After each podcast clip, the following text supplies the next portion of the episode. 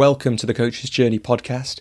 This is episode number 19. Robbie here, and the guest in this episode is the fantastic Chris Joseph. Now, there are always um, many moments that you can choose to tell someone's story from, but there's a beautiful one in this episode that Chris describes um, when he was sat on the top of a Welsh mountain looking down at the school where his wife worked near his home in 2007 uh, in a moment of depression and despair. And, and he describes that as one of the first, or, or, you know, or one of many instances of clarity that would eventually lead him to coaching. In that moment, he was on the brink of a meltdown. He'd left his uh, his work, um, doing a PhD in computational mechanics, that morning to come straight back home to the mountain, and he knew that it wasn't serving him anymore. From there, he discovered all kinds of things on his journey, including Buddhism and yoga, and meditation, which became the real elixir for him. And he, you know, describes brilliantly how he was so excited by the discoveries he was making through that engagement with meditation and mindfulness that he couldn't sleep with excitement. Um, and in particular, his life changed when he trained to become a mindfulness teacher with Breathworks. He went on to complete his PhD, um, but he also launched his first coaching practice. And what's beautiful about this episode is Chris describes how that really wasn't a success, how it, it didn't go well and why. Um, and some, you know, extraordinary highs and lows that came after that, including making £10,000 a month in passive income and then losing it all to a fraud trader. I mean, stay tuned for that story. Um, and how it, you know, that really changed his relationship with money uh, and meant that when he came back to coaching and started his business for the second time you know he's he's moved to a place where he makes six figures every year and he thinks a seven figure year is is is coming up in the next year or two. Um, we get into some fantastic uh, practical parts of this conversation where his practice went wrong the first time is is a great part of it. And yeah, I love the way he own, really owns that failure the first time, and no wonder he does because the second time round everything is going so well. Um, he talks about why the inner work is so important for us, and and that that brilliant distinction that you can only take people as far as you can go yourself. He says a lovely thing about why a true insight always comes packaged with an action or an outsight, an outer action, if you like and he we, we get he gets some really practical on how to invite an individual into coaching or I, I help him take us there because his way of thinking about that is really nice um, and the distinction he makes is how do you make it a gift to the individual and not a request for yourself so that's all of that is to look forward to in this episode. Before we move into that, I wanted to talk a little bit about uh, what some things I spoke about in episode 18. So if you haven't listened to that uh, to that one yet, go back and check it out. I talk about how I think about creating new ways of working with clients in my business, and I use that to explain uh, two new things that you can now do um, in relation to coaching with me. One is you can support the Coach's Journey podcast. So if you think this is an important thing and you want to help it keep going, you can become a supporter. You get various things depending on how much you want to give in exchange for that that generous support from monthly updates about who I've got we've got coming up as guests. Um, to thank yous on episodes uh, and the chance to submit questions for future guests. Um, and as part of that, I've also launched the Coach's Journey community, which is uh, in some ways a, a a, a pay as you go um, opportunity to work with me starts from as little as about £10 a month, um, goes up to um, uh, uh, £90 a month plus VAT, um, because of, of the way the platform that I'm using works. I have to charge VAT on this stuff. Um, and for £90 a month, you become a full member of the community. You get 10 uh, community coaching calls a year. You get two one on one coaching sessions with me every year and various other bits and pieces. So check that out. You can find out more about the community at thecoachesjourney.com slash community, or you can go to patreon.com slash thecoachesjourney um, or click the support button at the top of the coachesjourney.com to find out about becoming a supporter, to sign up uh, to be a supporter, or to um, sign up to be a member of the community. And the first community call comes up on the is coming up on the 12th of November, so you might want to sign up before then, so we can go on this adventure together.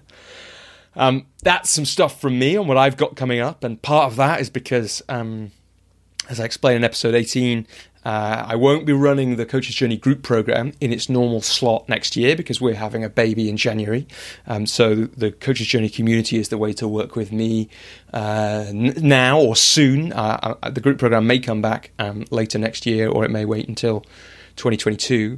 Um, and of course, if what you want is intense group coaching uh, and not joining the community like that, you'll hear from Chris in this episode how he does some really amazing work with coaches. And you know, there's there's so much stuff uh, that Chris talks about in this episode that, that might pull you in, and, and the links to him and his work are all in the um, in the show notes and at thecoachesjourney.com on the episode page or wherever you found this episode. Um, but as well as all the practical stuff, you know, we get into some really big topics in this um, in this episode. We talk about death, we talk about impermanence, we talk about the importance of play and the effects of all of these on our lives, but also on our work. Um, and look, it's just for me, it was just just such a total pleasure to be in the space space with Chris in this episode, um, and to listen back to it. Um, you know, just now because we recorded a month or two ago. Um, there's something wonderful about his open heartedness.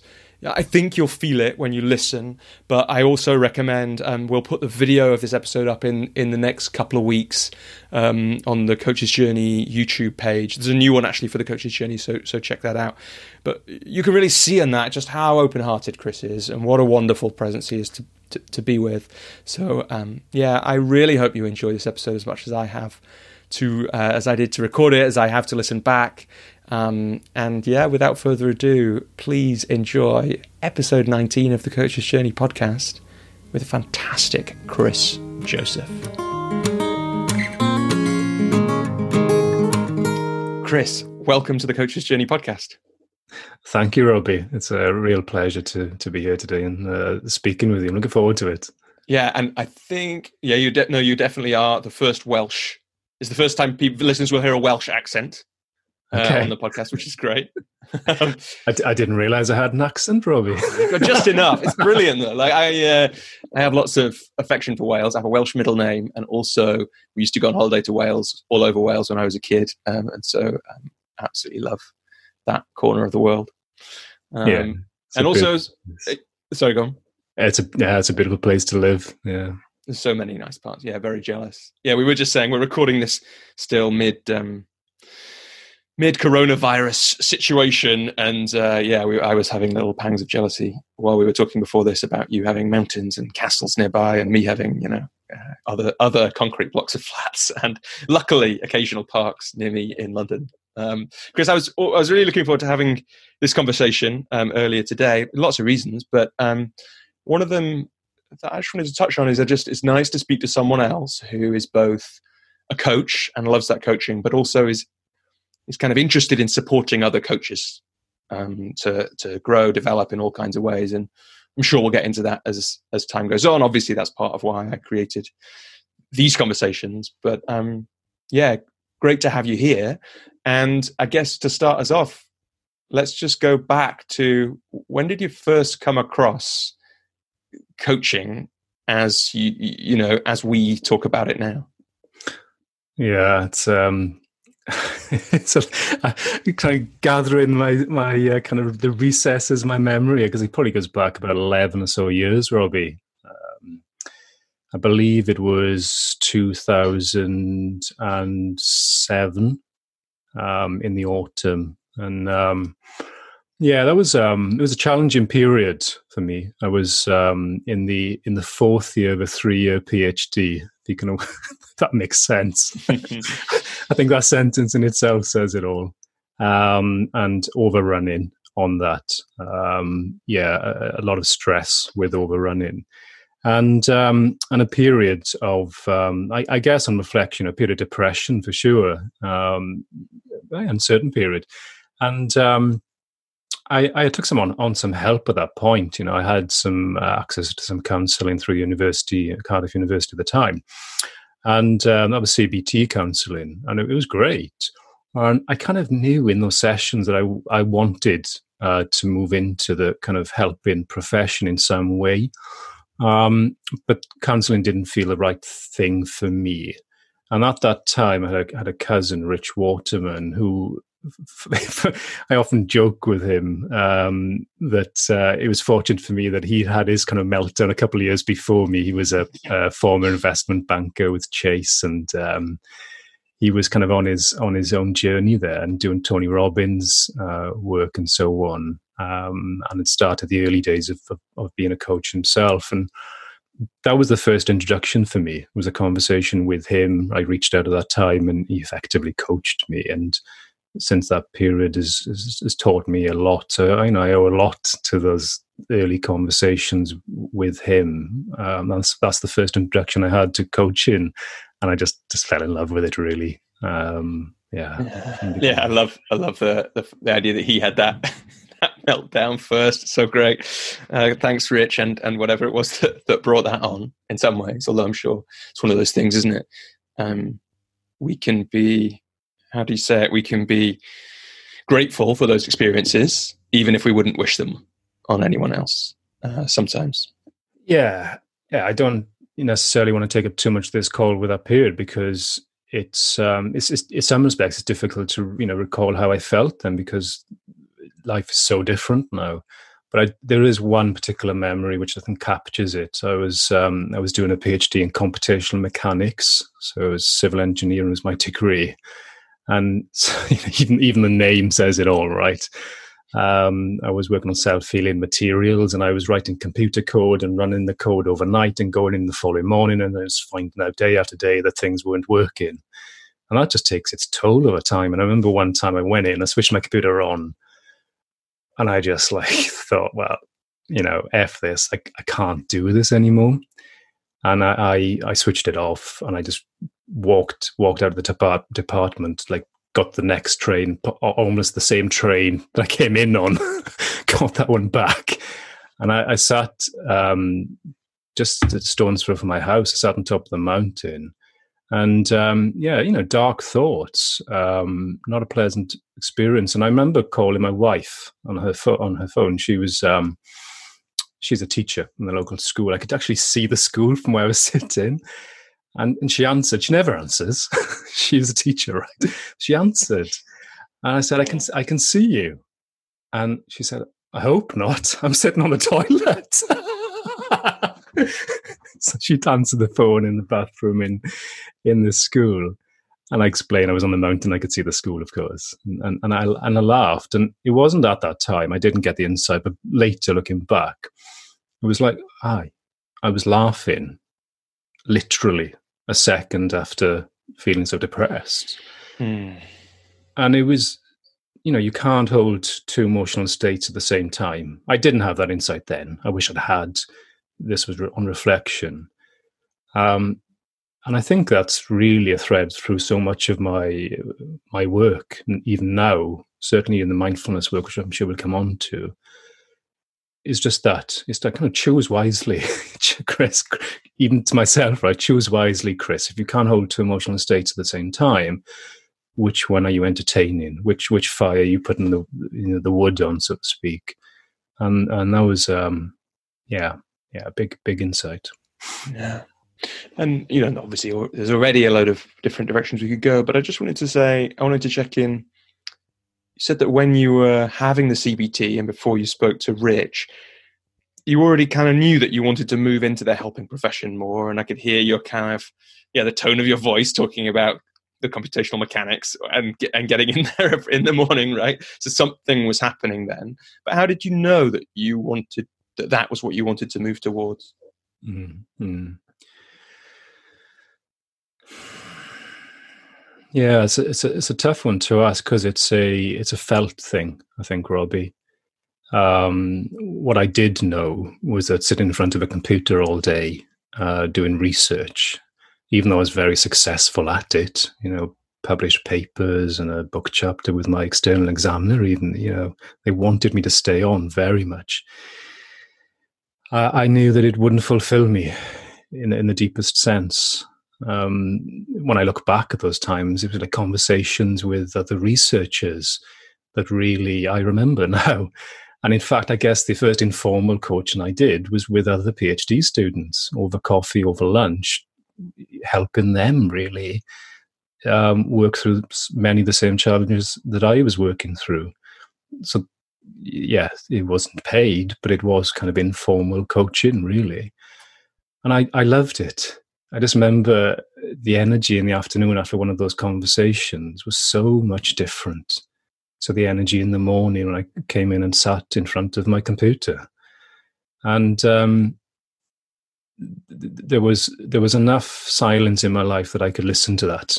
I could I could hear that, and um, I think one of the things I would give myself credit for over the years is that I have regularly slowed down. You know, I meditation practice now, and at that time, I um, I, I, got into uh, I went on an introduction to Buddhism course. Right, this is like the the the autumn, the fall of um, when was it two thousand and seven.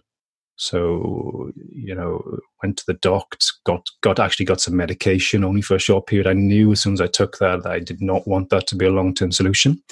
It was a short term, you know, aid and I, I, I committed there and then not only to, to the counselling but then to do look look at other things because there were other people around me who were working with the same stresses but who were not feeling the same. So like, so what's going on here? Mm. I think that's where my left brain has always kicked in. Is like, what are other people doing that I'm not yet doing? Because it seems to be working for them, and I'm curious and I'm open to learn. I'm humble enough to learn. So I did yoga. I went on an introduction to Buddhism course. I learned to meditate. I learned to see my thoughts rather than just be in them all of the time. That separation, even if it's the thickness of a, in, in, in the UK, we have like a thickness of a fag paper, cigarette paper, right? it's all you need to go from that to that is just the thickness of that cigarette paper. I started to experience that in those early meditations, and it was literally mind blowing.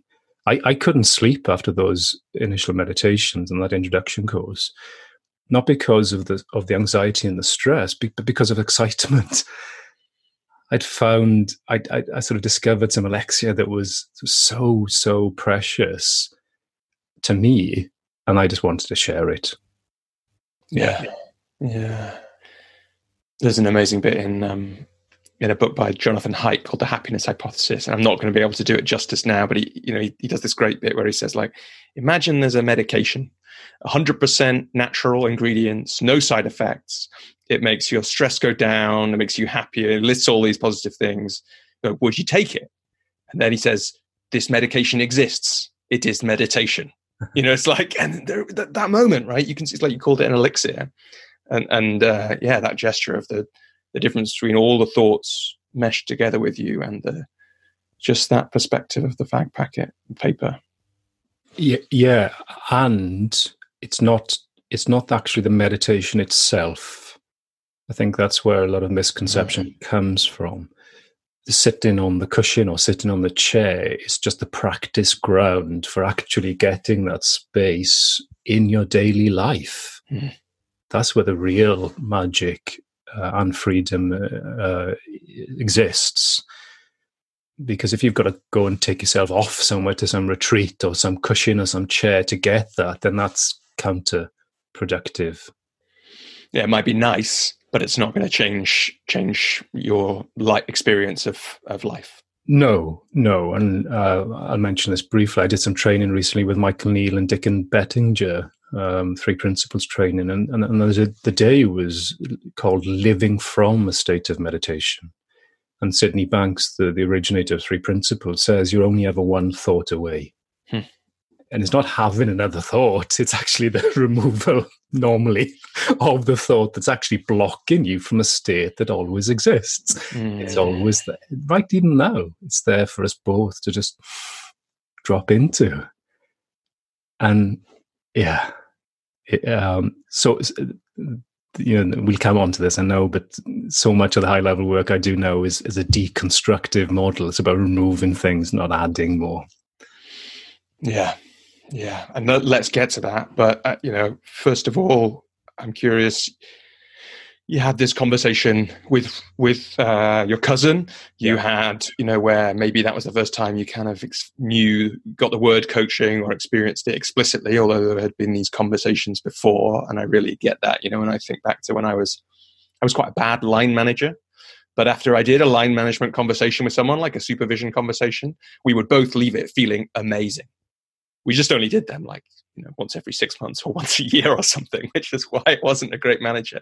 Um, you know, but I really understand that sense that there were these conversations that gave you that buzz, and at the same time you were experimenting and you kind of had this elixir moment with with meditation. What happened next? Was it the movement towards more coaching, or or the hmm. work you do in terms of mindfulness and meditation? What, you know, what were the next steps? Yeah, it's the next steps over over Christmas into the new year of uh, 2008. I guess this would be. Um, was that I actually signed up as a participant on a on a on a secular mindfulness course um, run by a company called Breathworks, and there was a franchise, or not franchise, like a, separate company in Cardiff called Breathworks Cardiff, and um, I was a little hesitant signing up because the course that I could make was a daytime course, and it was for pain and illness, mindfulness for for pain and illness. I'm really glad I did because um, I was on that course in February, I believe it started 2008. And it was an eight week course. It was secular. It was very well structured. It had a workbook. It had MP3 meditations to follow between sessions, even some diary work as well. And journaling has been a big part of my journey right from the early kind of period in 2007 until today. Journaling just slows the mind down, and I, I, I highly recommend it for anyone watching this. And um, there was one particular um, moment on that course when a when a woman, Penny, her name was, who had she had MS. She had um, uh, calipers, I believe they're called, on her legs, and um, it was mid session the teacher was teaching and she was starting to get up so i could see obviously she she needed the bathroom and this was on the top floor of a yoga studio and there were steps down. So i just got up and helped her as anyone would really. Um, helped her to the bathroom and and then um, afterwards she she said to me she came up and she was so grateful and i just thought nothing of it and she said if you hadn't have helped me i I would have had an, an accident. I would have not made it in time. And there was um,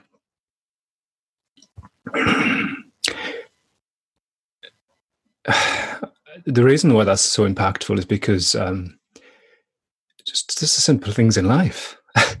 just being, I was just being kind. There was no self in that action. Um, was doing what anybody would do, and yet and yet she was so grateful for me having done it. Simple act of kindness, I guess.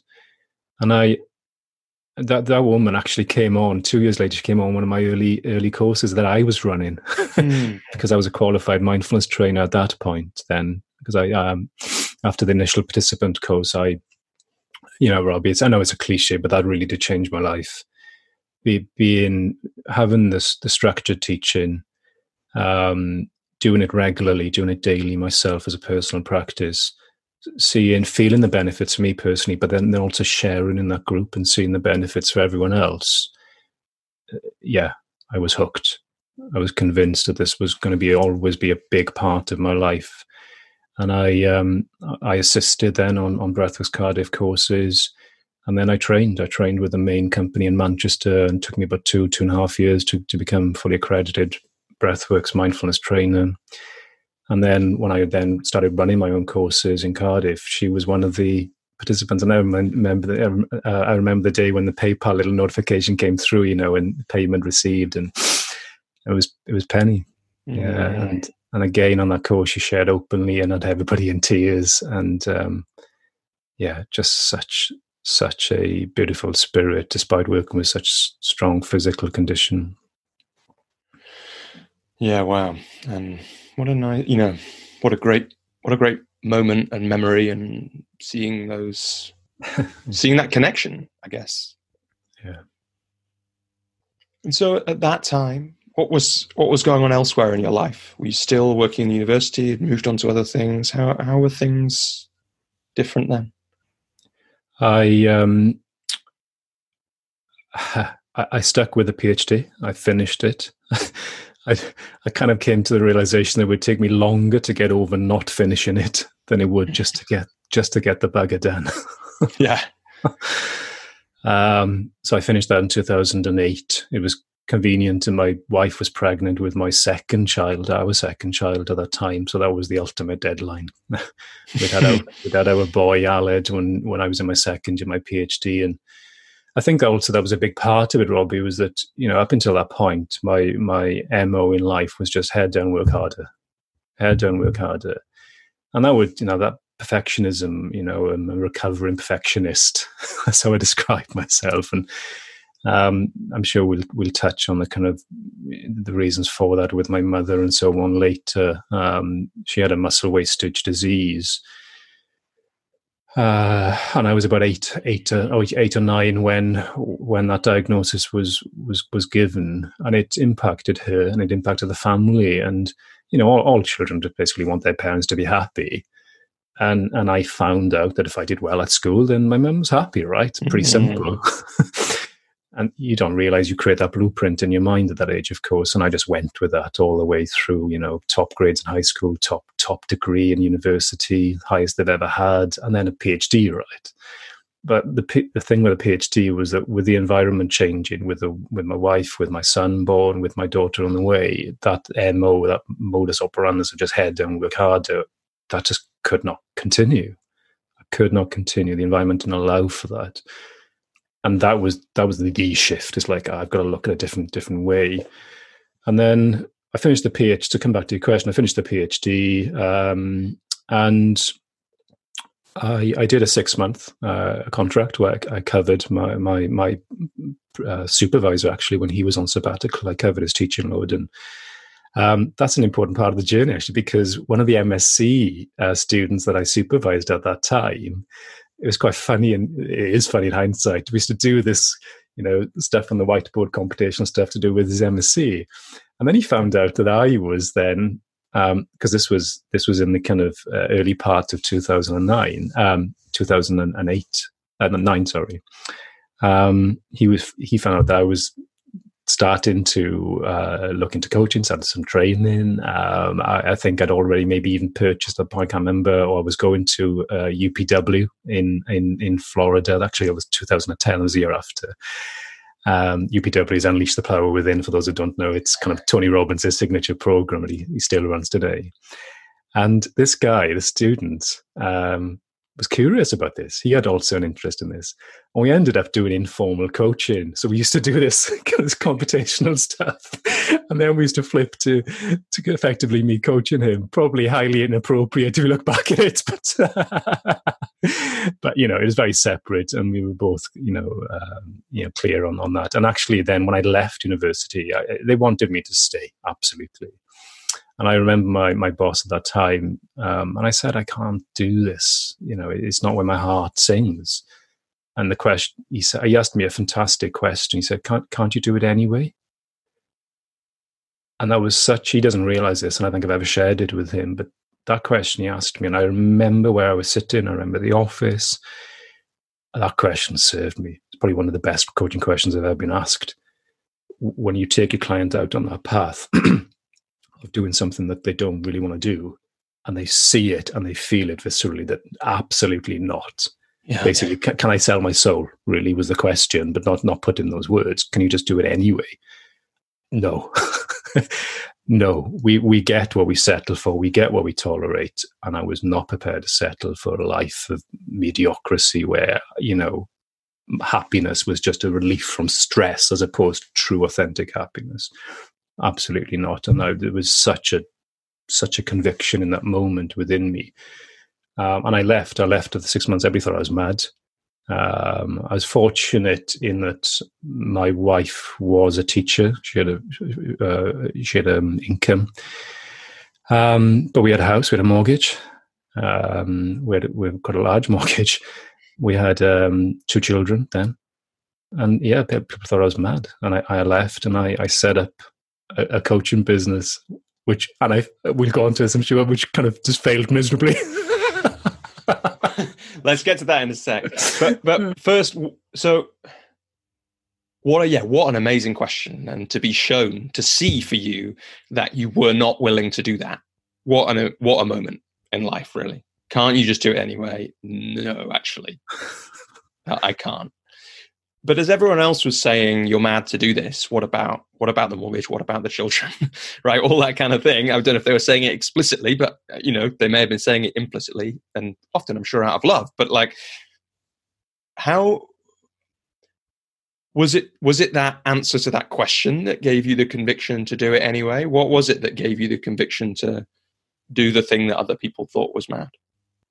Uh, I think there were lots of things, probably some which I've forgotten. Um, I think it was it was definitely in part that question. It was my experience of the mindfulness course and knowing that I it's it's almost like um, and I I work when I when we do kind of financial goals and so on with clients. When I do financial goals or we do it together with clients, I talk about um, almost like a, a debt in a light way, almost like a debt we owe the universe, really, is that when we see something, we feel something, when we feel truth, you know, when we when we experience something like meditation separation from thought, and it impacts us so so greatly, whenever you get that kind of epiphany, it really is then a personal responsibility to go go on and do what you can to to to to, to help others to see that as well.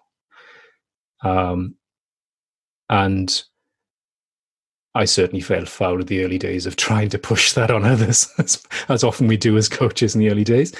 And now I'm a lot more uh, wise around that. Um, but that was the conviction. It's like, and also as well, um, I realized probably through having my own coaching at the time, we model, we model what we do to our children it's not about what we say, it's what we do. And if I was going to go in and, and do research every day and just do it anyway, which is what the question was, what, what on earth am I modeling to my kids?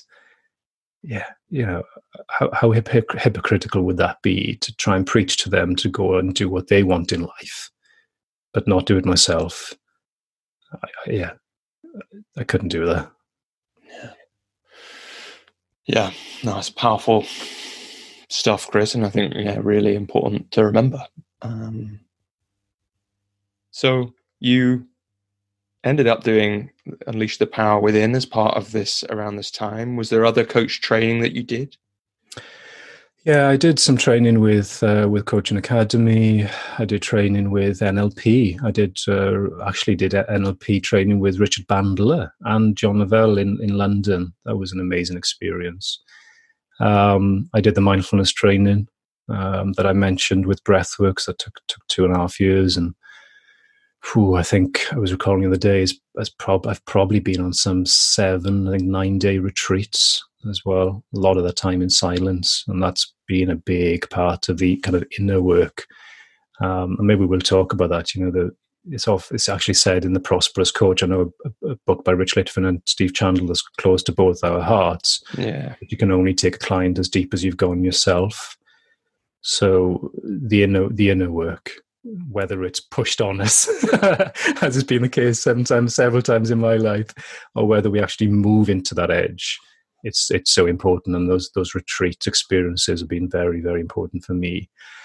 Um, and there's been other training as well with um, quite varied, really, and broad. You know, Simon Coulson work um, on internet marketing, in fact, and Peter Thompson work with him um, on product creation.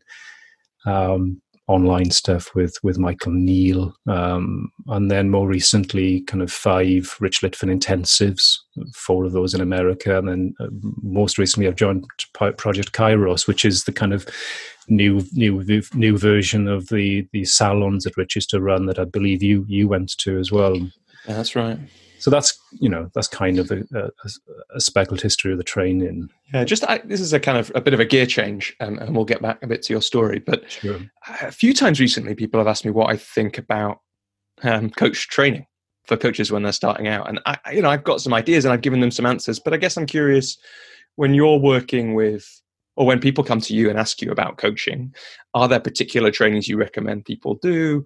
What you know, are there what do you say to people who are asking about those questions about should I get certified as a coach, all all those kind of things? What feels important? Yeah, I think it depends very much on the situation and on the individual coach.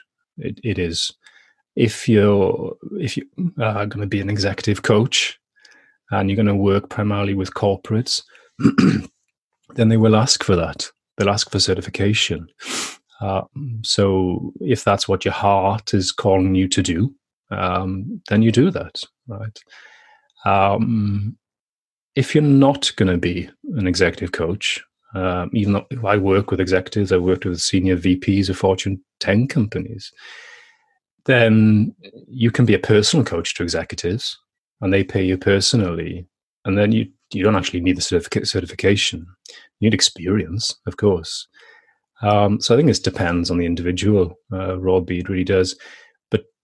What I do see a lot is, is people um, doing training for the wrong reasons doing it for the certificate.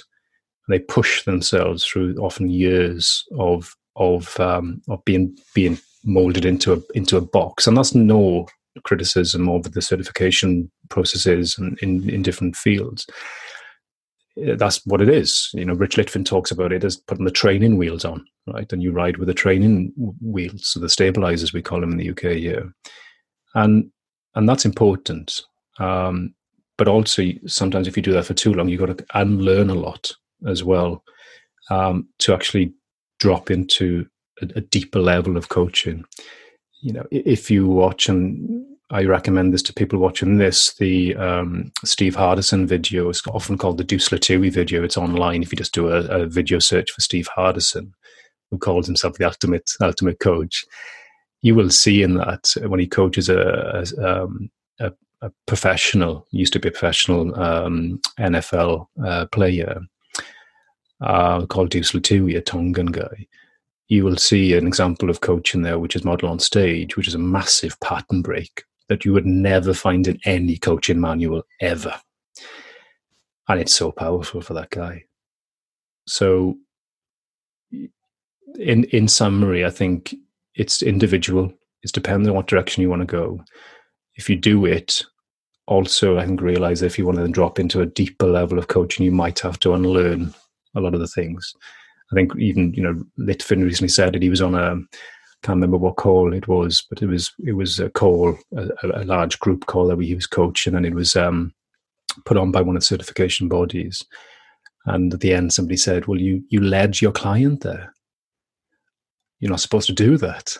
and he said, well, "I just did what I thought was right in the moment." and that's also what I do. And sometimes it's a pure coaching question. Sometimes it's a rant. sometimes it's a massive pattern break. You just do what, what what's necessary. Um, so I think ultimately, whatever direction, whatever path you take, if you want to move into that space, then you, you kind of got to throw everything away, so to speak, in the moment. Does that make sense with your experience, Robbie? Yeah, no, it really does in in a in a bunch of different ways, and um, yeah, I should I, I should look this up because I think about it quite often. At some point, I used to read Seth Godin's blog a lot. I, I, had I haven't more recently, but there was a great one once about best practice. Like, there's a reason to learn best practice, and there's a real difference between knowing best practice and choosing not to do it than there is between just kind of you know uh, doing anything, um, even if it might look the same. I.e., Rich might be really leading someone in that coaching, but the difference between him doing that and having been coached by an incredibly presence based coach, so he's doing that from his deep presence. That's really different to um, someone who calls himself a coach but is actually essentially just a consultant or a trainer telling someone what to do in the middle of, of the same essential moment and uh, i think all that is all that is true and important Absolutely spot on. Absolutely spot on. Yeah, Rich, just like myself, done lots and lots of training. Like I spend about like four or five hundred dollars a year on books. Um, and you kind of and, and the structure, that's the important thing as well. The coaches that begin do need structure. So some of them choose to do the uh, certification process to get structure. Fantastic, do that. I got structure. In fact, uh, Rich Waterman, I mentioned earlier, taught me a lot of structures he taught me a little bit Robin structure. Then I studied three principles, studied the work of Eckhart Tolle, studied the work of Byron Katie, studied a lot of the coaching academy stuff. even some of the training that I didn't actually do with the coaching academy, I, I had access to uh, some of the materials. So I, I, read and studied all of that.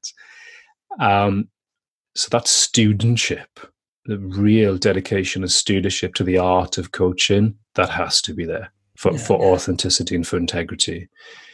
And my personal experience is that I just love to go where my heart leads me, whether that's a, you know a, a Buddhist retreat, you know where where there's where there's out of context, you know, people wouldn't get it. But in context, it makes a lot of sense. Or whether it's a mindfulness retreat, a secular retreat, or whether it's three principles, or whether it's actually Tony Robbins to get that higher energy. The, that that breadth, that breadth of experience, breadth of training is really, I feel, you know, served me massively um, in my coaching career. So, what's a, a very important message to to not leave people with is is this kind of you know wing it. Absolutely not. You've got to become a student to your art. And what i think we're both saying is there's many ways to do that. And you've got to choose the the, the way that's right for you. Yeah, absolutely. Absolutely. And so to then go back a little bit where we were it's great to have that bit of conversation. I think it's really valuable. It gives people a sense of you as a professional and, and the work that you've done and you know on your, for yourself and therefore for your clients in all kinds of ways. You touched on how the first business didn't end up going so well. Tell me about that. Oh, i thought we were going to skip over that. No, it's too, it's too it's too fun. It's too fun chris oh man um, yeah i'm very happy to share um, and I think it's also why I feel such an affinity with you know new coaches and why I'm very happy to do interviews like this because you're sitting there as a new coach, maybe maybe even watching this, haven't got your first client, and then certainly you'll see. You know, we'll go on to where my business is currently, and you can go into this comparisonitis, I call it, and it just doesn't serve anyone. You know, these things are created. Like what do they say? Overnight successes it take about ten years to create. So it is important to talk about this period for sure. For sure. Um, yeah, I, I um, so I, I had, um, I, I did, I was working with the wrong clients. Um, it was on a reactive basis rather than proactive in the sense that I was coaching people who came to me, presented to me, as opposed to reaching out and, and, and looking for people who really interested me. Um, and of course, when you coach in that reactive way, you've got no control really over your client base. Then is whoever shows up, um, session by session, not not contract based, and um, often that's defended from the from the aspect of of uh, um, you know flexibility and non attachment to the client, but actually doesn't really serve them because you're not asking for commitment only commitment to the to the to the hour or two hours in, in, in, you have in front of you, which is a very weak commitment. And then, of course, what happens is people take a pill, so to speak. They have a great session, they go away, they feel great, and then they forget why they initially came to that first session. So longevity of relationships isn't isn't there. Um, and if I can summarize it, it's um, one of the distinctions in in uh, it's actually a great book by by Steve Chandler called Crazy Good. Fifteen distinctions, highly recommended for people watching this. One of those distinctions is crazy good versus hard knocks, and that's different language for um, ownership mentality versus victim mentality. And again, no judgment because I've been in both. I've definitely been the victim. But what was happening that point was that there was just too much of that energy coming into my coaching space. And at that time, it was all in person. It was all in my in my in my home, um, this home actually, and um, it it takes its toll. People come in and empty their waste paper bin baskets on your desk and say, like, sort this out, and you don't know any difference. So you try and help them sort it out. that just takes its toll. So after a period, I actually stopped coaching um, because of that. And I think I see a lot of new coaches make that same mistake is because they don't filter heavily from the beginning. They they take on whoever shows up and try and out of the goodness of their heart tries to try and serve them. They get that experience and they they then globalize that and they think that is what coaching is. And if I compare that experience to my current experience, it's like absolutely chalk and cheese. Absolutely. Like, you know, my first coaching session was like 15 pounds, $20 and probably I think it was about two hours long. And it was actually this this MSc student. He became my first professional client when I left university. We stayed in contact. He became my first professional client. He used to cycle cycle from Cardiff to my home. He always come late because of that and sweaty. Bless him. And I used to put him down in my kitchen and on the breakfast bar, and I had a whiteboard, and I just pummeled him. I look back and I cringe and cringe sharing this. But again, it's important to share this because that's where I was at at that time and there was definitely service to him and i kept in contact and he went on and got a good professional job in engineering he's very happy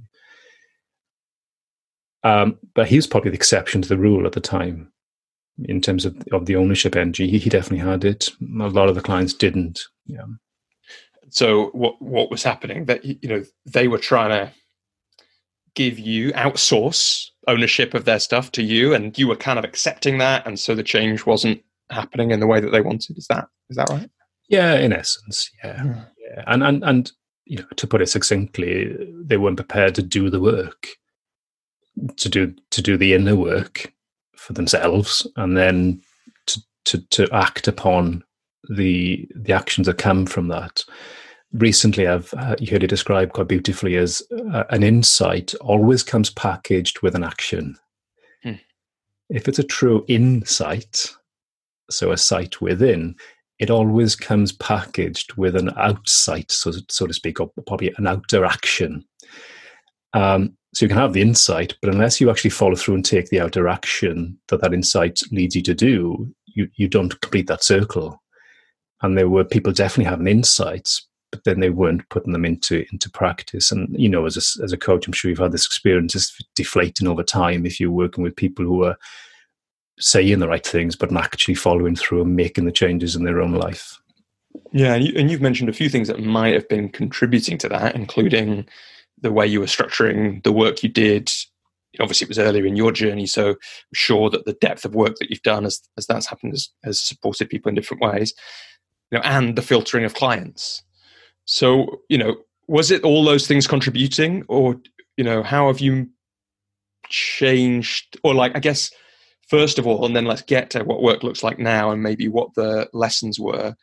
What do you think at that point were the main causes of that business not not taking off in the way that we'll get to your current business since you've picked coaching back up again really has? Hmm. Yeah, it's a good question. The the main, as many, the main you've pointed to some, um, not serving the right people, not only in my own value, so not charging the right fees because fees are cl- uh, are also an important filter for commitment. Um, session by session, as opposed to you know six month, twelve month contracts, um, and also as well um, my own focus on on kind of website and, and and again this is another rabbit hole I see a lot of coaches go down is that focus on right i'm now going to spend my time designing a logo and then a website and then writing a free newsletter and then getting the word out about my coaching. And um, not actually coaching. Coaching conversations lead to more coaching conversations which lead to clients which lead to invoices which lead to money in. It's a, it's a fairly solid uh, what do you call it? Flywheel basically. I don't know if you know fly, the flywheel thing from yeah. collins. It's like if i do this then i almost can't help have this happen. And you've just described a sequence of those. And boy how often people including myself at that point do things that are not that that do not literally see the obvious beneath the nose so you know going away and learning wordpress uh, or i think it was joomla then what a waste of time. Just pay a professional to do it for you. but of course, it serves. It serves the coach at the time because you think you're doing stuff and making progress, and you are. But also, it serves in keeping oneself in comfort zone. and um, I think Steven Pressfield put it well in his in his book. In fact, there's there's there's three books, uh, the great books. There's a lot of repetitiveness, but they repetitiveness, but they're great. The War of Art, which is overcoming resistance. I was in resistance, and then there's turning pro, turning professional. That's a mindset switch, and then there's do the work. And actually, I think we'll in this conversation probably come on to points in my life where there was that switch of turning pro, and more recently where there's been the do the work. But at that time, and I wasn't aware of it, were, I was definitely working with resi- with resistance. Yeah, yeah. I, I was really glad that I read The War of Art just before I started my coaching business because it got me into this place of okay, what about having a website is resistance for me and what isn't? And almost all of it was the bit that wasn't for me was um, it's useful if someone meets me and they Google me that they find me, right? So like that's that's the bit that's the reason I want to have a website, me personally. And but you can definitely do it without. And I know a few have had a few people on the podcast who whose website is essentially uh, very successful coaches full time. Their website is essentially uh, email me here, uh, website coming soon. Email me. You know, it's like God, I, you know, you've had that for like that. There's one coach, Katie, who's had her website like for the eight years that I was, no, 65 years that I've known her. Yeah. It's like, obviously, the website is not coming soon. Her business is full. It's nothing to do with uh, whether she knows WordPress or Joomla, right? Uh, absolutely. Yeah, absolutely. You know, a, a, a website, as I see it, certainly in regards to a bespoke one-to-one coaching practice, right? Because we needs we need to set the context of what we're talking about here. Because I think it is different if you want to create something different, but if you want to create that with a with a handful or two handfuls of clients, kind of you know we call it the prosperous coach approach because that book describes it well. Then the website it, it's a, it's it's it should really be a, if you have one a tick box exercise that yes there's a website there's some story there's professional great but actually people make a make an investment decision based on their personal experience of you coaching them, not the website. Um, so it, it, has its use, but it's nowhere near as important as, as newer coaches think it is. And to, to use different language that some people might be familiar with. If you think of the marketing funnel, I hate the word funnel. I prefer colander. You just got holes in, people drop out. You know, I do not want people around me who don't get me right. so anyway, marketing colander. Um, with with with a uh, with a coaching practice, really the value is at the bottom of the colander. There is the one to one engagement that can be at a significant level but we often coaches start at the top. They think they need to get people into their funnel, so to speak. They they do the website stuff. They do the the the um, the um, and I know you know the irony of course we're doing a podcast here, but you're doing this off the back of a successful business. That's the reason you're able to give this time today to, to do this interview, and I'm able to give my time as well, is because we've got the ground in there, we've got the sustainability there. But doing this first it's it's about the order of things. Doing it first doesn't isn't a good thing. Before sustainability is not a good thing. Doing lots of free you know newsletters and all of that before you've got the business. Because with coaching, you can actually just go to the bottom. You can slow down. You can open your your uh, calendar. You can open your contact list, and then you can start to identify people who you know. Maybe not your immediate circle of friends and family, but maybe the second circle, as I call it. You know, and and say, do you know that person? That person really excites me. I love what they're up to in the world. I'm curious about them. Um, yes, at the back of the mind, there might be something around possibly a client, but but really that that should be really at the back of the mind. It's just that I would love to spend an hour with that person.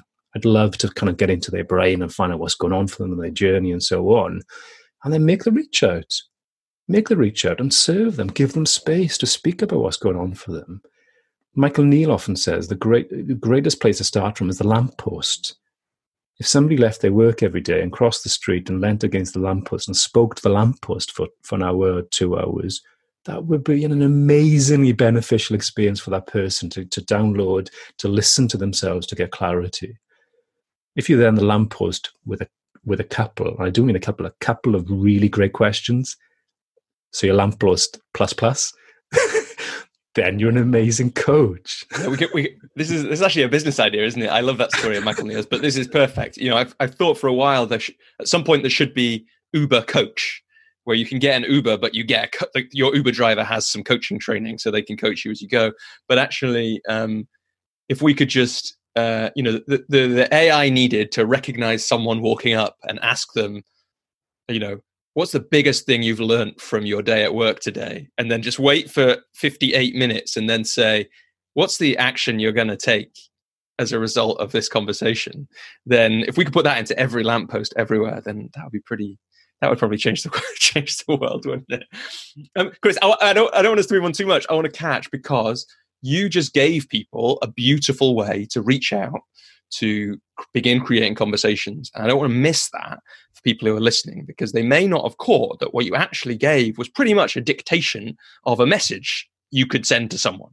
So I just wonder if you know if you could just give that make that real like I heard it there but I wonder if you know if you were going to send a message you've got your your second circle list or or in your mind you're bringing those people to mind you think of the person would it be a message like oh and this i'm not sure if this is how you would work now or if it, if i'm asking about what you would suggest to someone who's just starting out who who we want to give the tools so they can cut to the bottom of that colander instead of faffing around at the top in the kind of safe and uh, resistance filled website building and instagram. So what's the what you've sat there you've got the um the person in mind, the first person who comes to mind from that second circle, in the way that you just described, how would you reach out, or how would you advise people to reach out? Yeah, and the you know the website, Instagram stuff. I'm not saying that's not important. It's just get to the place where you basically you can pay somebody to assist you with that. Yeah, that's the first thing. So how do you get to that place, which is your question? I, I still do it, yeah, because I believe in a created world. I believe in a created world.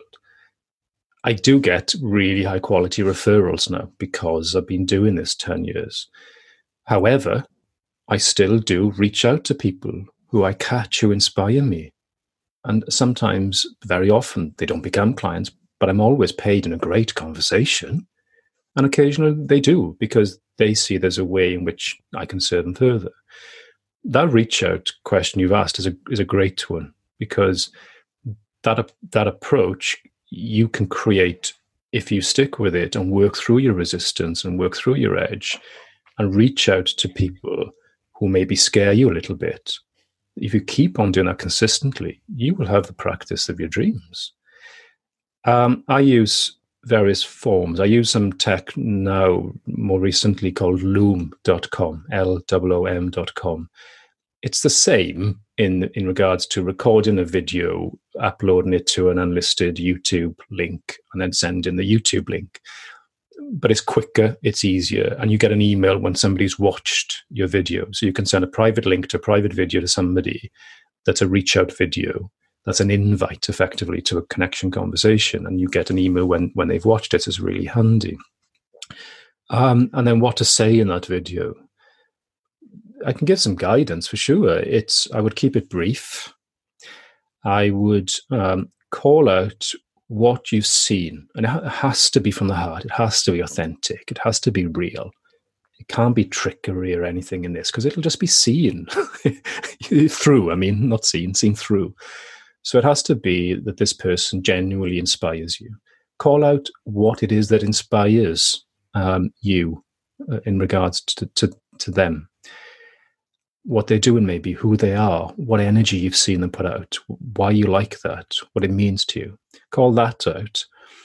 Um, and it could be just that. It could be like I would love to have a connection call with you, and, and there's a there's a research angle to this as well. You know, often people uh, write books about you know successful women or successful men in the business field, and then they that book gives the legitimacy of a reach out to have conversations. Now, you've got to be careful with that. If you're doing that, it has to be a legitimate research project, firstly and foremostly.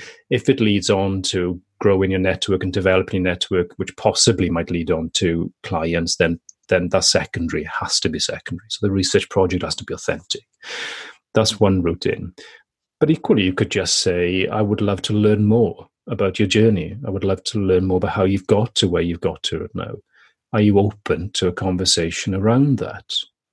And then give them the out as well. If you're not, that's cool. And I hope you've enjoyed the video. That's kind of a soft connection approach. What could be a, a, a little bit of a hard, that, that's more of an invite to a connection call. If you want to go, and you you got to be careful of this, of course, but if it feels appropriate to go to second base, which is to go to more of an invite to a more of a coaching call, then you can be a little braver and you can call out what inspires um, you about them. And also, you can call out possibly something you've seen that's a misalignment. And again, you've got to be careful because you don't want to be projecting. That's one of the dangers of doing that is you're just projecting something that just is not there. But if you do do it, you can call that out. Um, and I, I, did this recently with with somebody who did, did actually become a group client. I said, "Look, I had met him. I'd met him in a in a, in a different group environment, and um, so I got to know him a little bit. That's why I sent this particular video to him. And I said, hey, you know, um, I got a sense of you in the group and I love your energy. And you've spoken about the business, your business not being in the place that you want it to be. And yet I've looked at your LinkedIn profile and you're a double best selling author. And you've got all of this experience in hypnotherapy. You're an award winning hypnotherapist. And there's a misalignment here. and it's bugging me. Possibly it may be to do with the transition from hypnotherapy to professional coaching. I don't know enough to say that, but maybe I'm seeing that. If you'd love a conversation around this, then I'd love to give you the time. I'd love to give you the hour. Let me know. Uh, if not, that's cool as well. And within five minutes, I had a, a response that said, Yeah, you're spot on, and I'd love a conversation. and what I love about both those is they're a gift in themselves, right? And it's interesting. People so what I've noticed is there's there's sometimes when people are trying to get into this space of reaching out, you know, those either for something like the connection piece or uh, an invitation in some way, it feels very difficult. There's a vulnerability to it, and that's real. And there's a fear of rejection to it, and for some of us, that's kind of deep and part of our stories, and so that's real. And one of the mindset shifts that really helped for me was getting into that space, you know, that thing. And like you said, it's got to be from the heart. But if you give people, if you say, look, actually, I was just thinking about the people that I know and I thought of you because you inspire me and here's why. And like you say, tell them from the heart. Then what a beautiful message that is to receive. And similarly, actually, the way you talked about, I get that it's a bit bolder with that guy, but actually, what you were giving him was this gift, you know, was the option, at least for a gift, which is I've forgotten how big I am, basically. You know, big, I don't mean that in a kind of celebrity way. Like I've forgotten that I've got that I've got this inside me, this double best-selling author bit, and you show him that, and it f- sounds from the story like there was a misalignment there, and yeah, it could have been that transition, but what a gift in and of itself, and um, you know, well, that's a great for those people when, well, any of us when we're struggling with something, it's like make the thing in itself worth it. And if we want to invite people into coaching conversations, make the invitation in and of itself, regardless of the response, worth sending. Um, and it, a bit to call it back, it might not quite work, but it, it feels a little bit like what you were saying actually about um, seeing the potential in in the gap between the thoughts and yourself, and feeling like I have to tell people this. It's like find the thing that actually you kind of have to tell the person because it's important to them, and then tell them. And if that's and give them the option for more, perfect. The dis- ab- absolutely the distinction you've drawn out there, Robbie, is the um, the distinction that a an invite to a conversation is a gift to that person, not a request for yourself. That's the distinction. Mm. And when coaches get into the second mindset and feel that they are asking effectively in their head what it is they're asking for somebody to be a client. That's why they don't reach out because nobody wants to do that. That's that's that, that's such you know that's needy. Um the first mindset is completely different. It's whereby you you you the invite is the gift. And as with all gifts the person can accept it or they can say no thank you but that's not our work that's their work our work is simply to where we see that there are gifts that we can offer to to offer them. That's it. Mm, really nice. There's a few places we could go from there, but I want to I want to just kind of fill in the gap first before we before we get into any more detail around stuff like that, which is there was this business and it, it wasn't it didn't go so well. You know, some of that was about being reactive, not proactive, and structuring sessions and fees in, in perhaps the wrong way.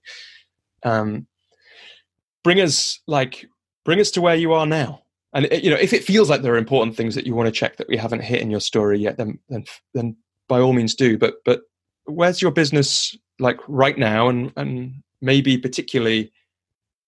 Actually, let me re-ask that question. you you stopped coaching for a while. What brought you back to it? Actually, that I'm more curious about that, and then let's get to where you are right now and, and everything that's happened in between. Yeah, yeah. Let's fill, fill in the blanks because there's important important ones. Um, in that period where it wasn't working, r- rather than looking at how it could work, I made the mistake of getting distracted. And one of the things I got distracted by was an investment opportunity. And I'd I'd done um, I'd done some homework for sure. It was um, my brother-in-law and um, I had observed what was going on for him. And in the day he came to stay with us and pulled up in his Porsche, it's like okay. For the first time ever, I'd started asking him in in in, in that in that stay conversations about what was going on. Basically, what was he doing? Um, and it was something he'd been involved with for a couple of years. He'd put money in uh, with his foreign exchange trading, um, done very well. He pulled a lot of money out. And um, I said, How much is it doing? He said, It's doing 5%. I said, Not too bad, you know, because what you get these days, you know, 1%, 2% if you're lucky uh, per year. And he said, No, it's 5% a month. And I said, "Oh, right, okay." Um, and I did the, did the maths, and I quite quickly realized you don't have to have much in really to to get what you need monthly to to live off that. and and that's what we did, and it really worked very well. Um, that was about September, I think it was. I had the conversation with him, 2010. Um, and then four years later, between myself, my wife, and then my parents, we had a joint account value of 1.4 million dollars. Um, that was the the value of the accounts. The, the, the actual money we'd put in was uh, dollar wise, probably half half a million. Um, and then the email came in December uh, 2014, December the 3rd. I remember it. It was a Wednesday.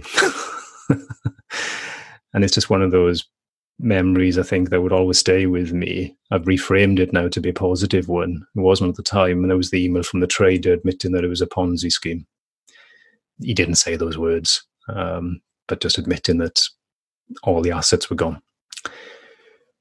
Uh, and actually, that's a long answer to your question of also why I stopped coaching is because I didn't need to. Mm. And um, I'd spent I, I spent the time looking after my daughter, which is an incredible thing to do. I'm really pleased I did that. I I I, I stopped um, the coaching and spent the time looking after her when she was preschool. Um, and we had some got some great memories. She still recants them now. I'm pleased that came of it. Um, the the um, I, and I still also did some training work. One of the things we haven't touched on is that I I, I do um, still do actually a little bit uh, training to PhD students. Again, giving back, you know, because I didn't have the training and coaching that I I needed when I was a PhD student. Um, and the irony is that that was all paper money. and that was a big insight after the event was just to look back and think, well, I felt completely different. I felt free. I was able to do these things like look after my daughter, that was probably, if I'm honest, even closer to my heart than coaching at that time, right? And yet it was all made up. The whole thing was made up. Yes, I pulled money out of it, but the all of the trades, all of the count values, it's all made up, fabricated. And that that point, I remember the day um, I had the email. I, I walked across the land in my house. I sat on my son's bed, and I felt cold. Um, but I felt inspired. And again, that kind of that's probably it's not um, it's it's not um, what's the word standard. It's not um, normal. I can try and find the word, but um, it's not a regular kind of way. But that was my best investment in coaching ever. Was that money that I paid that trader? um, because what that gift gave me was that turning pro that I mentioned in in, in Steven Pressfield's second book, the Turning Pro. I turned pro in a, in, in a heartbeat. It was like, okay, game on. And then I look to what my skills are. Well, I can go back to academia, um, which actually I did for a period. Maybe we could talk about that and why that was important. But what do I really want to commit to in my life? And it was 100% coaching. 100%. And, and let me check the turning pro tell me the thought process that led to that if you can like you don't not every yeah. thought obviously but i just want to check yeah. there's it feels like there's a few things about that situation that might have put you in that place there's some kind of seeing what's happened. Mm-hmm. There's a sense of just the shift. There's that insight about it's all made up money. And you know this is this weird thing right? And it's hard. I don't have it much of the time all the time. But you know money is it's all made up these days. There's no gold at the end of it anywhere. It's it's all a, a, promise, pixels on a screen, you know, the whole time. But this is an amazing, you know, thanks universe in some ways, I guess, for showing you that in that way. But that's going on. But also there may have been a financial pressure that you're like, I need to turn pro now because I need money. And and so what was it that that took you into that place, which then picked coaching up and sent you back to academia and all that kind of thing? Yeah, um, there was a financial pressure. We'd remortgage the house uh, to put another, whatever it was at the time, 70, 70 odd K in. Um, that was on top of the first mortgage. Um, we had maybe 5,000 left in, in, in the accounts, in, in, in our um, individual and joint accounts, and that was it. Um, my wife did have a job. Um, but she was a, she was a teacher and didn't love that job, and that was another transition later we might come to. Um, so there was the financial pressure, for sure. There was also the realization, a humbling one, that I'd lost track. Had lost track. You know, go back to that conversation with my supervisor, and can you just can't you just do this? And then that you know the, the the, the connection with mindfulness and connection with coaching and knowing that I wanted to put this out into the world, and I'd I'd got sidetracked. You know, one of the one of the in Buddhism the the three um, poisons are greed, hatred, and delusion. So greed and delusion, they were there, and I, you know, was hundred percent own that. Um, you know, got sidetracked into a passive income, right? Um, and sometimes there were there were there were ten grand month plus months without doing anything, just from investment money.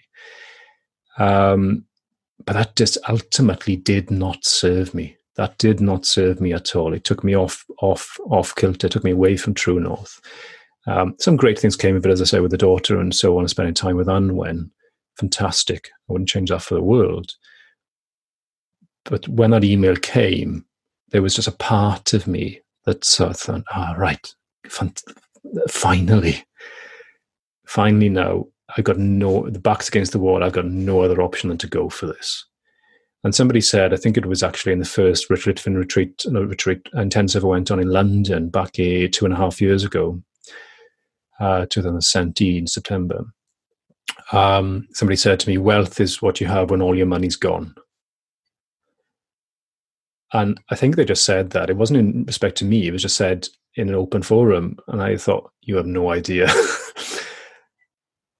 I got to feel that mm. almost, almost literally when all, all your money's gone, most of it. And also, don't forget my inheritance. that's not there.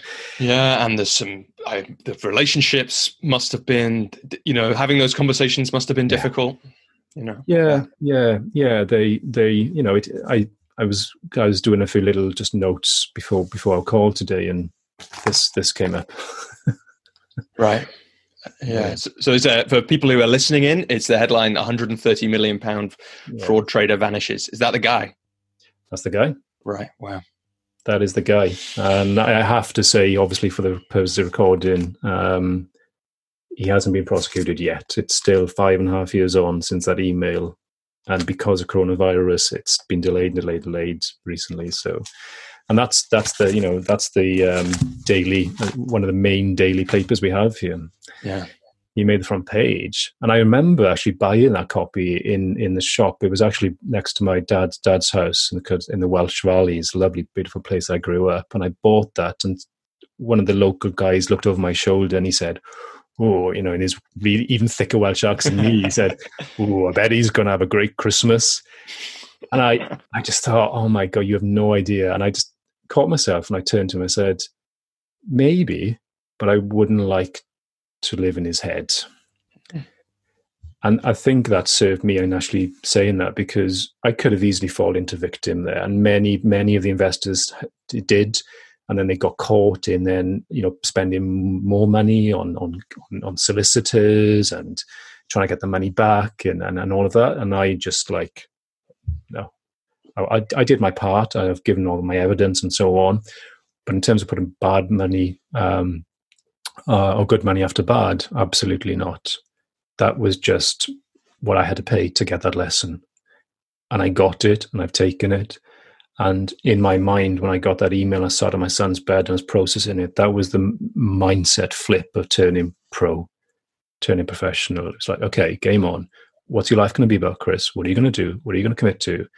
Who are you going to serve? How are you going to serve them? What level are you going to serve them? Uh, when are you going to start? No, yeah, let's let's do this. Um, and that was it. That's what I've done since. And so then what happened? What did you do? Um, well, the first thing I did, paradoxically, was I got support network uh, or a, a, net in place. I realized that if I'm going to build a coaching practice authentically, that I can't rush the process, and I, I, I need I need income. So um, I got um, and actually this was actually just before the email because i should say there was about a year where we were trying to get money out and there's excuse after excuse after excuse so this wasn't a complete surprise but it wasn't still a surprise because even two weeks before we were fed the story of it's to do with you know legislation in the us and the money can't be released and all that very convincing stories but i i prior to that, put a safety net in place in, in respect to uh, going back to academia. And I took a part time uh, lectureship um, back at, uh, at the School of Engineering, Cardiff University. Um, and I, I'd never burnt bridges ever. Um, and I've um, there are two ways to transition, and this is applicable, I think, to many probably listening or watching this. Is that many will be transitioning from corporate career or academia or some form of career into coaching, there's two ways to do it. You can either separate and just make a jump, or you can gradually build one so that the other has to has to drop away. I did the jump the first time, and then I put the put the net back in, and then actually it was only last year that I actually then finally let go of that part time contract that I took back in 2014 in, in the in the autumn and the fall there it was only five years later, the last uh, autumn 2019, that I actually stopped that. It was, it was kind of when, when I'm employing my wife and when I'm earning in half a day what I was earning in a month, I think, okay, Chris, you've got to stop this now. um, but that that was really important to have that consistency, to have somewhere to go out of the house, to have have regular meetings, to be able to serve in a, in a different way, to be able to use the left of my brain as well as the right of my brain to have, and I say to have that that wage check um, as, as, well, a payment that allowed me to then create the coaching business from a place of non non neediness. Um, because I, have I've actually never, don't think ever since that point ever needed a client to make ends meet at all, and that's massive, massively helpful. Yeah, no, I, I had that in my story as well, and to a certain extent still do. I have bits of coaching work which essentially in different ways, you know, or, and facilitation sometimes and that kind of thing, which they're not the they're not what I would sometimes sometimes they are, but they're not always what I would call the kind of zone of genius bit. Um, but they're great, and they mean that the mortgage is never on the line, basically. When it when you're sitting with somebody and they're a prospective client, the mortgage, of course, is on the line in some way in those conversations, but the the feeling of that, the story of that, is is much easier to shake. And so then bring us up to date. So you you left the lecturing role finally last year. I love that thing. It's like, ah, wait a sec, I'm employing my wife and I'm making way more money. Why am I doing this? And I'm sure there were good reasons, and it and it obviously started for a really good reason. I love that kind of realization. So what if uh, if we were meeting for the first time now and, and you had 10 five, you know five minutes to tell me what your current business and work and, and life looks like what what's important about how you work and how you serve and what you give to the world. Hmm. I I've always had an affinity to um, serving other coaches. I um, I think it's probably because I made so many mistakes along the journey. Um, three years ago, I started doing um, my first group work with um, actually Rich Waterman. Rich has been part of my journey pretty much throughout in, in various forms, um, and is is now my my current coach. And we started a, a business venture together called TS Bock, the secret business of coaching. Um, and not that we wanted to keep it secret, quite the opposite. We wanted to share so many of the hard, hard won, really, um, insights that we'd both had in the growth of our coaching businesses some of which I shared today. Um, we started that, and that process of um, those mastermind groups um, led on to the creation of 108 video series, 20 hours of video um, that we we now offer as a separate kind of entry level. Uh, kind of two two thousand two and a half thousand dollars it'll be into two thousand sterling um, option for people who who can't come in at the my group or one to one level. Um, and I think that that journey of just owning my zone of genius, owning the work that I love to do, i.e., so, so uh, serving coaches, um, it's not exclusively my client base, but largely my client base. I think it's been a gradual journey of stepping more and more in, into that. Um, I definitely were the things that kind of held you back from stepping into that. Yeah, yeah, there were, and some of them are kind of only been recent realizations in the last year, and and it's. I think one of them was sometimes the story that's perpetuated around, um, you know, coaches coaching coaches, and only only only that being the case.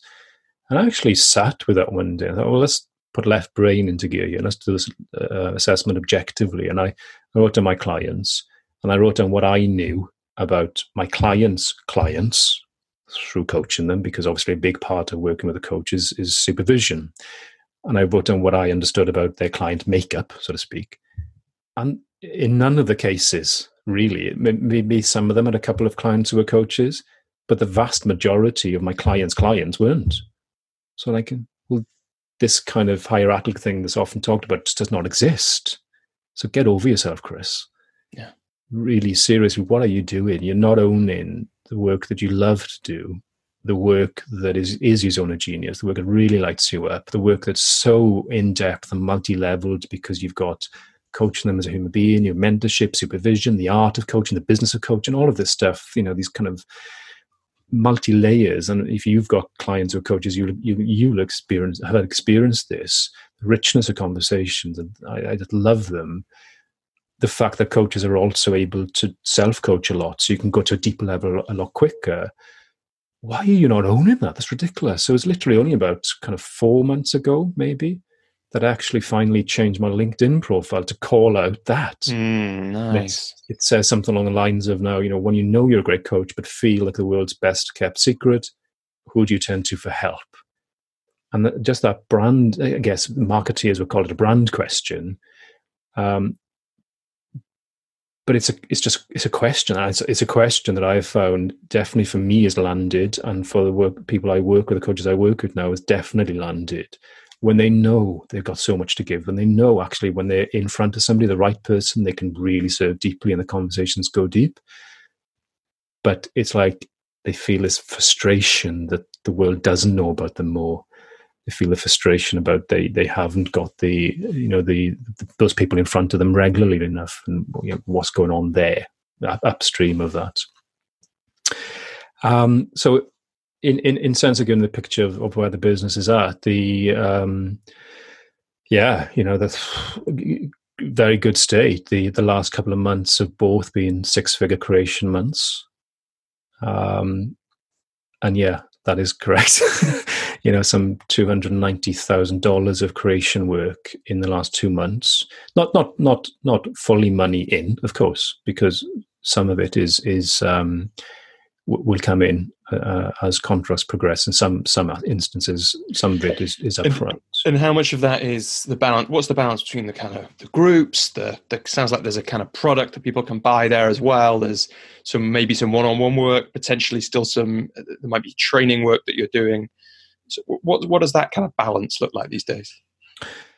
Um, yeah, I suppose I should know those figures off the top of my head. I don't. Um, balance is still very much largely in the one-to-one work. Um, I, I look to keep about ten clients in terms of one-to-one.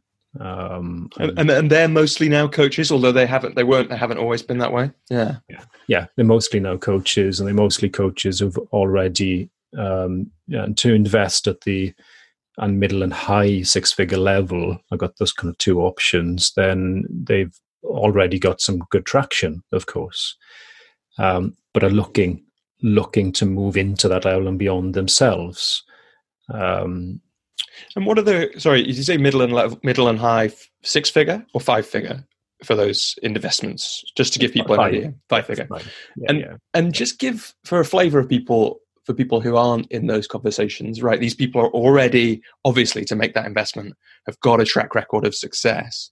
What are the conversations with those people like? Like, why do you think they what is it about the way you serve them that makes them say, or the way you speak to them in those conversations that makes them, f- you know, f- feel like this is the right investment for them? Yeah. The um, and what I should say as well is that um, when I talk about traction, um, very often it's that they have been coaching for many years, but part of their corporate work, for example, or part of their entrepreneurial work you know, one one client um, is an is a, an estate attorney, estate planning attorney from um, from the United States, running a, a, business of a couple of million dollars turnover. She's actually been coaching her staff for years, so that's important clarification as well. It's not always that they come uh, start working with me when they've got traction in their own individual coaching practice. Um, to answer your question, I believe it it it comes down to to space and to presence and to impact and to legacy and to heart. um, many, if not all, of the clients that I now work with, I would say all actually, in regards to this, are what I call heart centered, which is a word that's banded around and not really defined. But they they're doing it. They've they've they've got the conventional success. You know, the, the different levels of success: struggling, striving, conventional, and extraordinary. They've got the conventional success, uh, the financial success is there, and so on, and, and often it's there as well in relationships as well, and family. But they're looking for something more they um, they haven't yet got the success they want in off very often their meaning aspect of their world. Hence why coaching often comes up for those people as a mode, a modality to serve powerfully in the world, to create the meaning that they so very much desire. And the financial success of that is secondary. they just want to impact. They want to make a difference to people's lives, and they want their legacy to be through that difference. It's like um, the king and kingmaker. I was speaking with um, uh, David Taylor Klaus, who you might might know, he, he has the expression "king and kingmaker," and we have this conversation whether you're the king or the kingmaker. It, can you be the king through being the kingmaker? And I think when we coach, often, sometimes we have a presence, of, of course, but very often the deepest presence we have is not a public presence, but it's in the actual presence in all of the lives of the clients we've served over the years and currently serve, and in the lives of the people that those clients go on to impact. And um, and time is time is short. One thing we we haven't touched on um, is that unfortunately in, in this period as well, there's also been the death of my mother. mother. Um, one of the convictions I made after after the money was lost was to repay that money back to my parents, even though I didn't need to and they didn't ask for it. But it was a conviction to be able to walk in and pay the seed money back to them that they'd invested because I'd made them aware of it. Um, my mother passed um, just over four four years ago, and the reason I mention that is because I don't know if you've had this experience. I don't think we've spoken about this in, in our first call. Um, but when somebody close to you passes away, and it was sudden, it wasn't expected, even though she had a muscle wastage illness. Um, she had a sudden heart attack and, and, passed when I wasn't there. And I went to went to see her body the following day, and and again, um, I, I like with the money thing, I I sat there and asked myself, how can I u- use this experience? How can I how can I reframe this experience?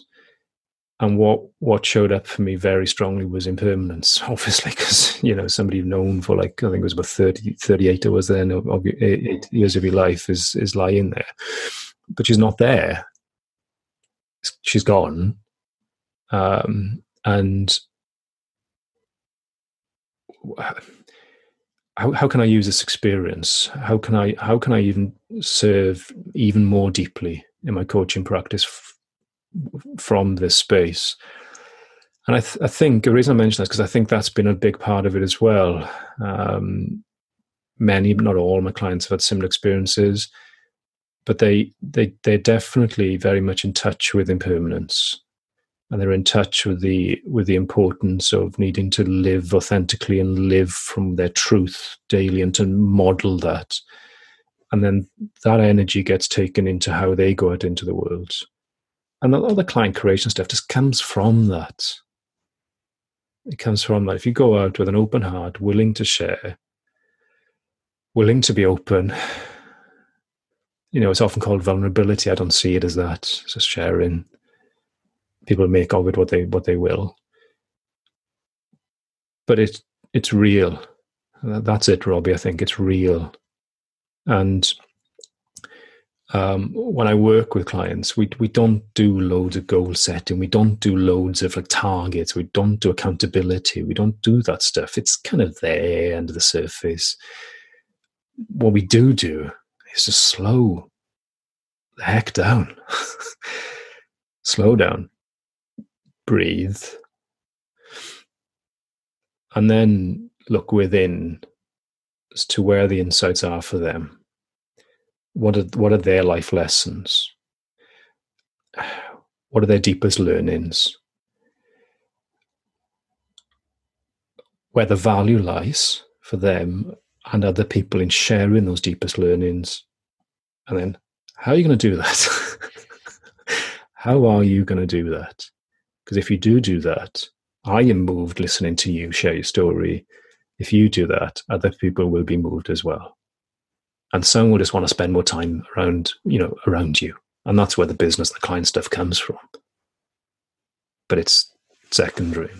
So I feel like I rambled there. I'm not sure if I've answered your question. It's, it's, it's, not a ramble at all because it's exactly what you were just speaking about with those clients. It's what matters to you and what's important to you and what are you going to do about it. And yeah, it's, it's, it's beautiful. Beautiful story and a beautiful way to talk about your mother. Um, I think there is something you know, I was thinking about about death a little bit earlier on, actually, when you were talking about sitting on the bed, having got the email, there's something about those experiences. I think there's even research that says that, for example, CEOs who have had near death experiences tend to be better leaders than ones that haven't. And I think that's because that sense of impermanence and, you know, does gift us a lot. Um, mm. Mm. I, f- I feel I, I, I live, it's almost a, um, paradox. I feel I live um, very much in the flow of emotion, but but liberated from the emotion. Um, you know, money attachment to money is very loose because I've lost it all. even even life, you know, I've seen how that can be lost the attachment to protection, and there isn't there as well. Um, yeah, nothing more exhilarating than than going down sixty miles an hour on a on a French kind of alpine road on a on a road bike when you've got literally skin and a meter between you and pain. And I, I, I, know where my limits are, of course, but just the exhilaration of that. Um, Hmm. You um, there's there's a there's an archetype that Steve Chandler talks about in a couple of his books, The Wealth Warrior and and, and also Time Warrior, and, and the, I, I, I relate it. I'll mention it here. The warrior archetype of he he, phrases it as dying before going into battle. Um, and I think you you talked about death. I think it is sometimes it's quite a literal death of people, but sometimes it's death to the former self as well. And the Joseph Campbell hero's journey is about that. It's about you know going around that circle and and and facing a death of former self and coming back into the previous kind of world, a different person. And I think what my uh, what my journey is as um, the, certainly the cards I've been dealt and have chosen as well is is multiple deaths and um, that, and I'm sure there's many to come. um, but coaching from that space, I, I, I think if I were to summarize everything here in terms of the space I create within my coaching with clients now, it's coaching from that space that I feel they, based on what they've said, feel is most impactful. Almost the higher level of coaching is transference. The irony is that I'm saying a lot today, but actually I'd say very little in sessions. So much about the transference of energy. So they they, they leave with a deep, deeper seated confidence because their their safety and security is no longer based on their their story, and it's based on more fundamental human principles of you know are they breathing yeah can they love? Yeah. Who are you going to love then? Do that. And it, it sounds so simple and pure, and, and it is. You know, powerful color coming from that space. Mm. Yeah. And, you know, there's a beautiful, for people who are interested, you know, there's a beautiful chapter in um, The Meaning Revolution by Fred Kofman uh, about, and I think it's the, the, Buddhist phrasing is "die before you die," right? Which is the same thing as the samurai or the wealth warrior. Uh, you know, die before you go into battle. It's the same piece. It's like, and the same as Joseph Campbell. Let those, let those, um, let those past parts of us, past selves, this current ego die um, on the hero's journey. I, um, for people who are interested, uh, like there's some great exercises in that chapter in Kofman's book, and I once had you know, seriously one of the most powerful coaching conversations I've ever delivered because I decided to write an article. I just read the chapter of Kofman's book. I wrote an article about it. One of the things he says in the, that he says he asks in all his workshops is um, he gets people to think, just imagine you only had three minutes to live. Who would you call and what would you say? And they, they get some time to reflect on that. Mm. And then, you know, just this is important because you might not know when you've only got three minutes to live and you might not have a phone. And so I was just, so I wrote this piece, including that. And then I was, you know, the way I work is if I'm going to tell people about something, I need to be able to do it. Like I need to have done it myself. And everything else in this piece had that in it. But that bit I hadn't done. And so I sat there for a minute and I was like, I've got to do it. And so I called my wife and it was like, you know, I kid you not, it was like the moment in the film where the guy is flying the helicopter with the nuclear bomb on it to save Los Angeles or whatever. And he calls his wife, and my wife was at work on her way to yoga. So I can't even tell her why I'm calling. So I'm just having this very pleasant conversation with her, but with, te- you know, with tears coming out of my eyes, down, down my face, because there's this just sense of then in that moment, the idea, just the invitation into the space of what really matters in three minutes. And then what happens in the next coaching conversation I did? Well, of course, it comes from that place. And there's no small talk, you know, and there's no messing around and there's no sort of politeness, but that doesn't mean there's no love, right? It's like there's this just this very powerful conversation, which with that client redefined. I think we still had a year it was a two year contract. So I think we had another year of work or something, and it redefined that other year basically because because of that space. I guess the reason I'm sharing that is partly just because it, it feels present in the conversation, and partly just because you don't have to wait for something really tragic in your life to happen to be able to get to grips with sense of mortality. And I wonder if there's anything that you sounds like one of the things you do is you bring that presence to your clients so that they receive some of it from you and they they get into that space and, and because of what you're bringing you're asking the questions and reflecting the things which come from kind of free of ego and from deep presence and deep love. Is there anything that you offer to clients as a way for them to touch into that space? Yeah. Or anything that you would offer to listeners who want to do that?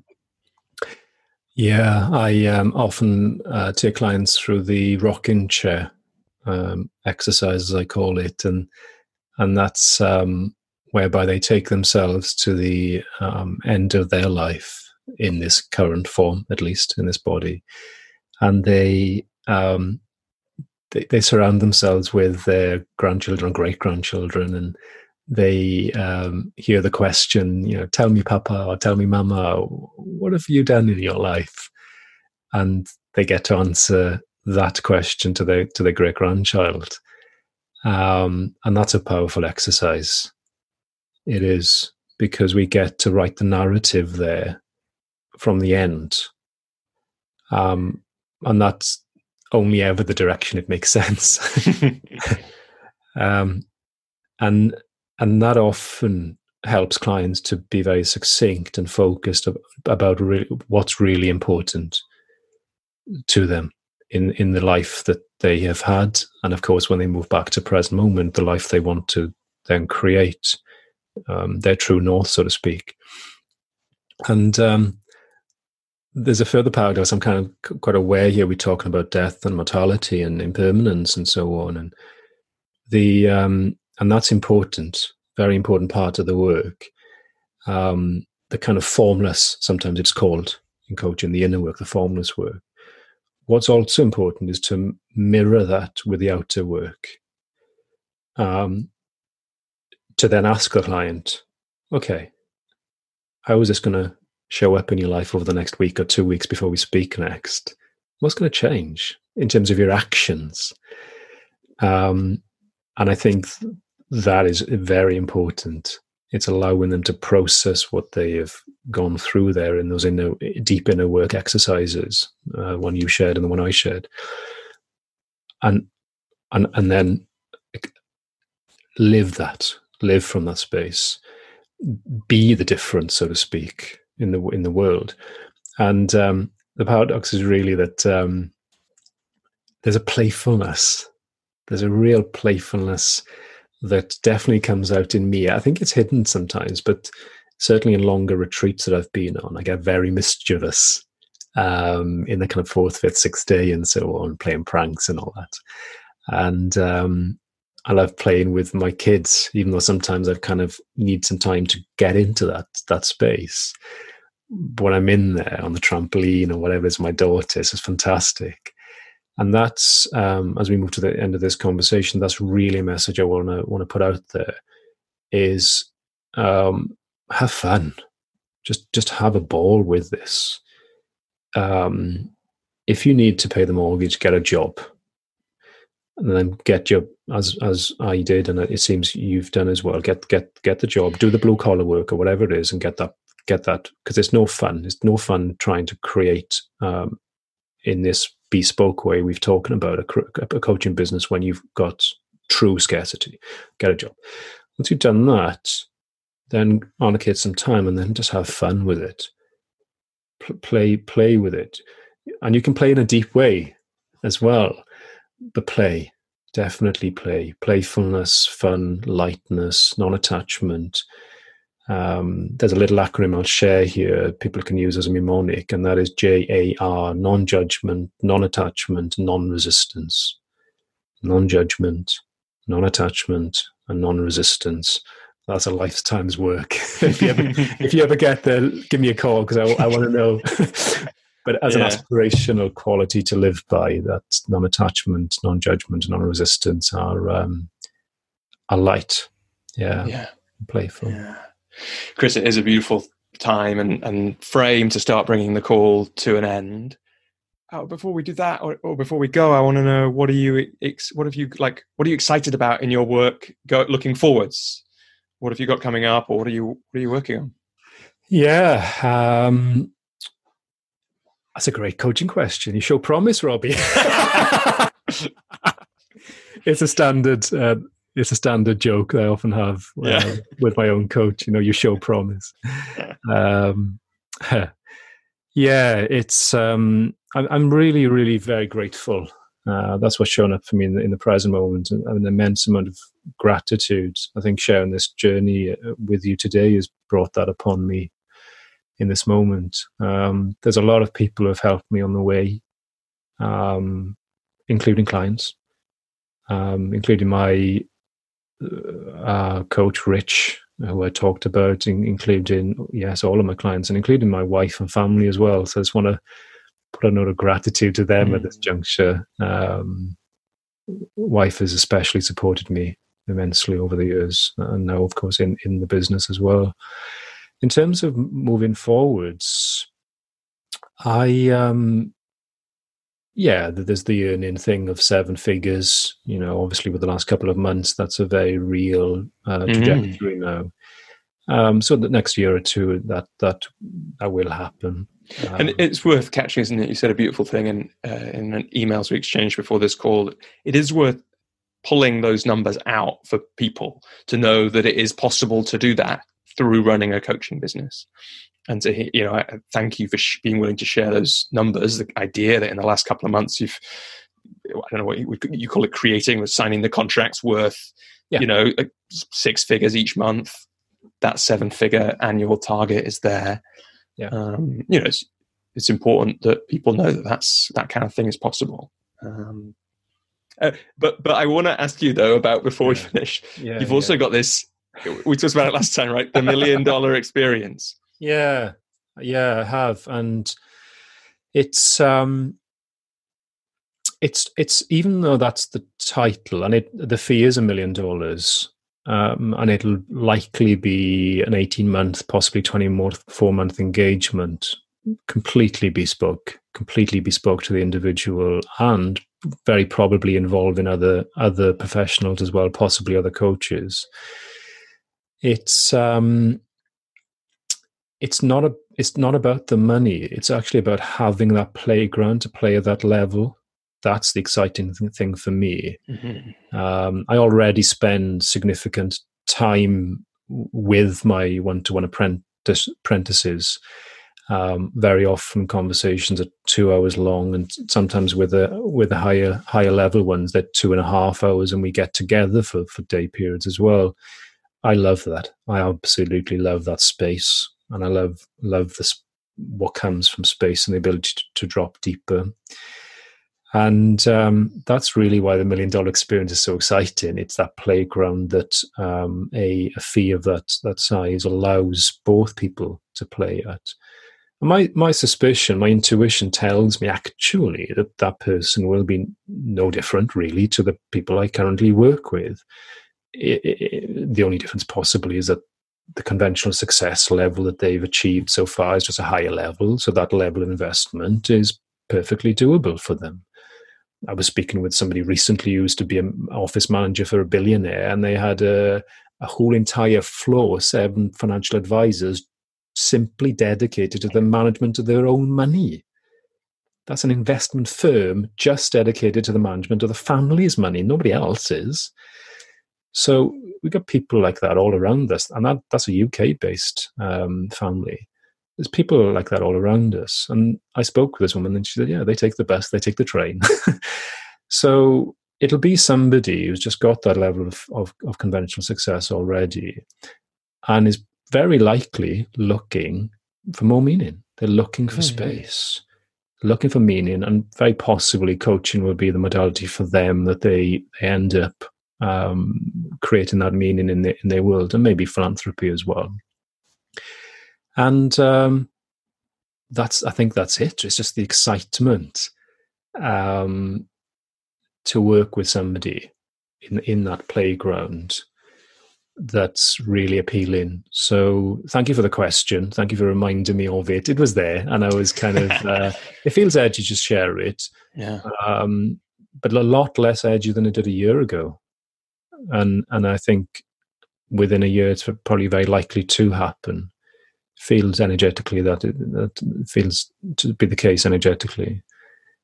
Um, and I think, and then beyond that, um, is probably more of the kind of giving giving back, really serving the coaching community. I, I massively respect um, many of the coaches I mentioned, Michael Neill and Steve Chandler and Steve Hardison and and Rich Litvin. Um, for the work they've done in in really supporting uh, deep deep coaching, impactful coaching, the coaching community of, of, of people, coaches are committed to that form of coaching.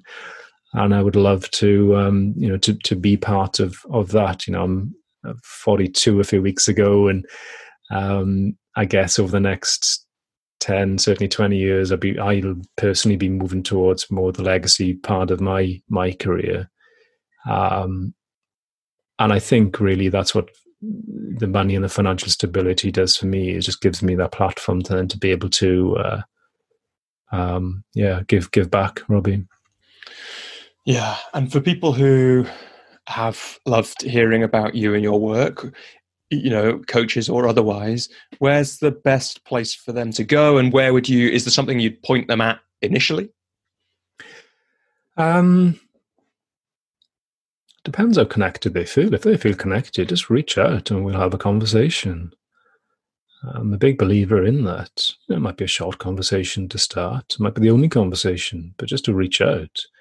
Um, send me an email chris at christopherjoseph.co.uk um, if they need to check me out more before doing that. oh, people have got, you're right though, people have got to know you pretty well if they've listened to this yeah, conversation. They have. I feel they have. Yeah. I haven't really, uh, if if anything, hidden hidden anything today. Um, there's there's LinkedIn as well. I think LinkedIn forward slash Dr. Chris Joseph. There's Facebook. It's Chris Joseph UK is the yeah, and, and, and we'll put links to all this and, yeah. and also all the things we've you know both people who love to bring in our influences and resources i'll put links to all those kind of things in the in the show notes too is is there anything that you feel like you haven't said before we bring this conversation to a close you said you haven't held anything back is there anything that you want to share before we before we close the call um I don't. I don't feel there's anything on, on, the journey really. No, no key key mile markers that I haven't shared. I um, we, we didn't dive into kind of the endurance side of things, which might be another conversation, you know, um, endurance sport and triathlon and, and Ironman and ultra runs and 10 kilometer swims and all that kind of stuff. That's a real exciting area in the last couple of years for me. Um, and a lot of lessons from the parallel lessons from the mindset needed to, to do those, the pacing and so on, and, and, and what it takes to create a coaching business. But that that's that's another conversation. I feel what I'd love to leave this conversation with a message for for coaches um, and anybody, I guess, but specifically coaches listening and watching is is a reminder. Something I've I've mentioned several times, become a mantra for me is to is to slow down. Um, it's so so so easy to be caught up in the frantic franticness of of life um, these days, and I don't don't think that's going to change, accelerate if if anything. Um, go offline, go offline, switch the computer off, switch the phone off, slow down, uh, journal, um, meditate if if necessary, or go for a run or whatever works for you, but without the music. and to remove, remove distraction and then see what shows up for you. Remove distraction and sh- see what shows up for you. Because for, for many, uh, they'll listen to the kind of fees and the two six figure months and so on, and they'll think, ah, oh, that's for him. You know, there's some something he's doing, uh, some access he has, network he has that I don't have, and all that. Hey, my net, my network's from academia. Jeez, you know. there's nothing I've been gifted there I grew up in the Welsh valleys in a, in a, in a, in a, in a mining valley. There's nothing really being gifted there. I was the first of my family, I think, to go to university. So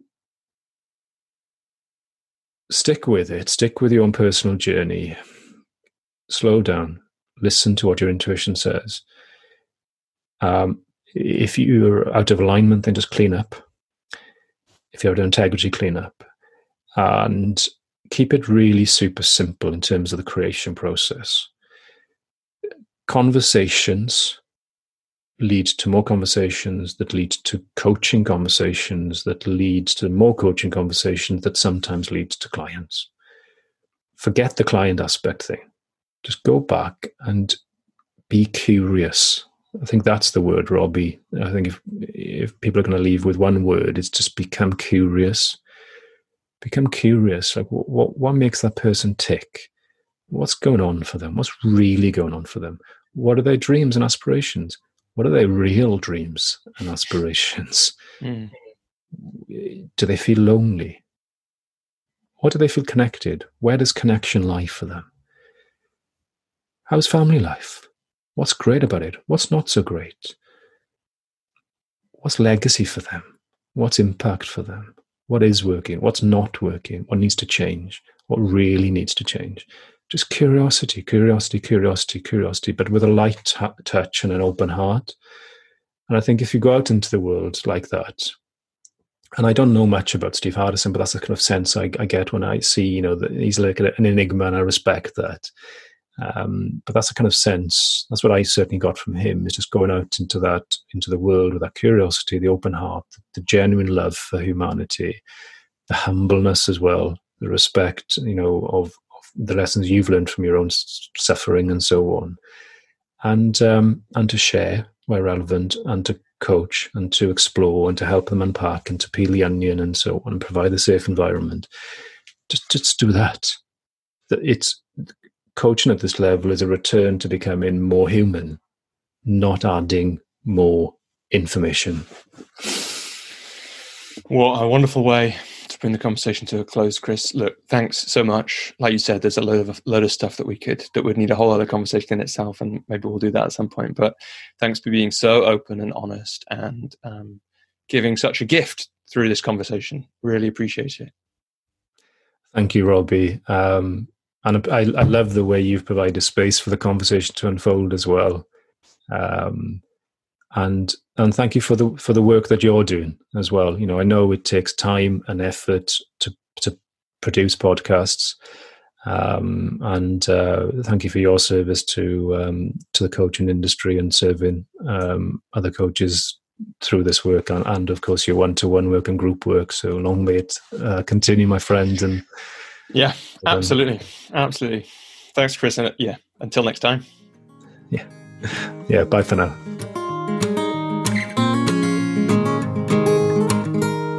Hello, everyone. Robbie here again. Just a couple of things before you all go on to whatever the rest of your day holds or the next podcast, if that's what's up next for you. Um, you made it to the end of the episode, so I'm guessing you enjoyed uh, and got a lot out of this conversation that Chris and I had. Um, I, you know, I know I did um, both the first time and listening back, and I know this, it's jam packed with stuff for coaches, and just and just what a pleasure to be let into Chris's life in that way. If you enjoyed this episode, um, you might want to think about supporting the Coach's Journey podcast. You could do that from as little as £5 a month. Um, that's a way to help me keep this going.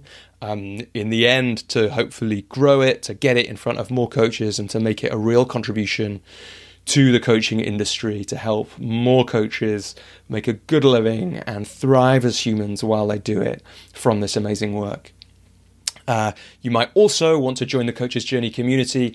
That's also available too, um, from as little as uh, £9 a month plus VAT and um, that's a way to do some work with me. It, it, can be really affordable. You can choose how much commitment and support you want from me, uh, from anything from as little as a couple of calls a year up to um, 10 group coaching calls and, and two one-on-one calls a year.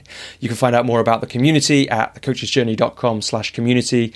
Um, you can find out more about uh, supporting the Coach's Journey at uh, patreon.com slash the coach's journey um, or you can uh, hit the coach's journey homepage and click, community or support to find out more.